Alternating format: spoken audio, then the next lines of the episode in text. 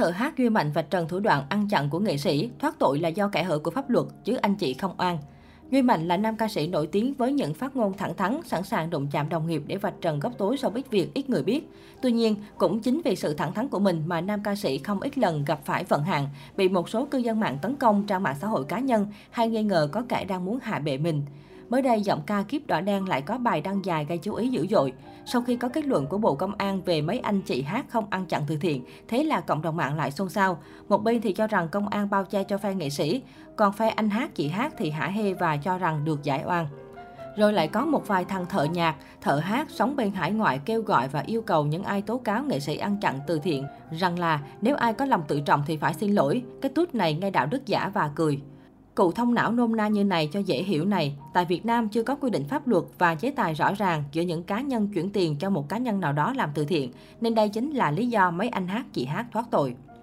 Ví dụ thế này cho dễ hiểu, có một triệu người gửi tiền cho ông ca sĩ Tokuda để làm từ thiện giúp bà con nghèo, với tổng tiền là 100 tỷ, và ông Tokuda muốn đớp 70 tỷ và chỉ từ thiện cho người nghèo 30 tỷ thôi, thì ông sẽ làm theo cách này. Ông Tokuda sẽ chuyển tiền cho tất cả những người thân bạn bè của mình với số tiền là 50 tỷ, rồi thậm chí mua 5 tỷ tiền gạo, mì gói, quần áo để phát cho bà con nghèo, nhưng có thể đội giá lên thành 20 tỷ. Thì công an họ cũng không điều tra, bởi vì Bộ Công an họ chỉ thống kê số tiền vào và số tiền chi ra, chứ Bộ Công an không được phép điều tra từng đối tượng mà ông ca sĩ Tokuda cho tặng tiền và quà từ thiện. Bởi vì khi người dân chuyển tiền cho ông Tokuda làm từ thiện, cũng không có một giấy tờ cam kết là chuyển đích danh cho ai và mỗi cá nhân sẽ nhận số tiền là bao nhiêu.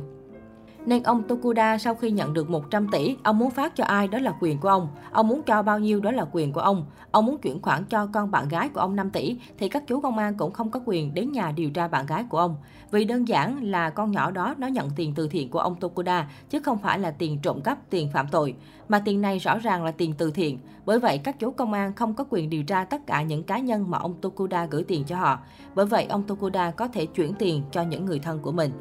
rồi những người thân của mình lấy tiền đó xây nhà, mua siêu xe, thì các chú công an cũng không làm gì được. Ngược lại, nếu như số tiền đó gửi vào quỹ mặt trận tổ quốc, hội chữ thập đỏ và nếu mặt trận tổ quốc hoặc hội chữ thập đỏ lại ôm tiền 6-7 tháng không giải ngân giống như mấy anh hát chị hát hoặc đi làm từ thiện nhập nhèm không có giấy tờ chứng minh rõ ràng, chắc chắn các chú công an sẽ điều tra rõ ràng và sẽ có một vài cán bộ bị bắt, bị kiểm điểm hoặc bị kỷ luật. Bởi vì khi gửi tiền vào một quỹ từ thiện thì trách nhiệm sẽ thuộc về một tổ chức. Nói tóm lại là các anh hát chị hát vừa rồi thoát tội là do kẻ hở của luật pháp chứ không phải là được giải oan bởi vì các anh chị không bị oan.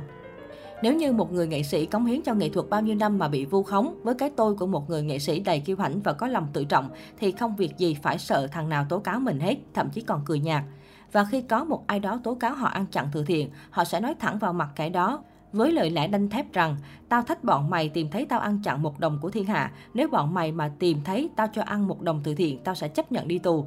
Thậm chí họ còn đưa ra lời tuyên bố cả với chính quyền, nếu như chính quyền phát hiện tôi ăn chặn dù chỉ một đồng, tôi sẽ chấp nhận đi tù, đó mới thực sự là bản lĩnh và có gan.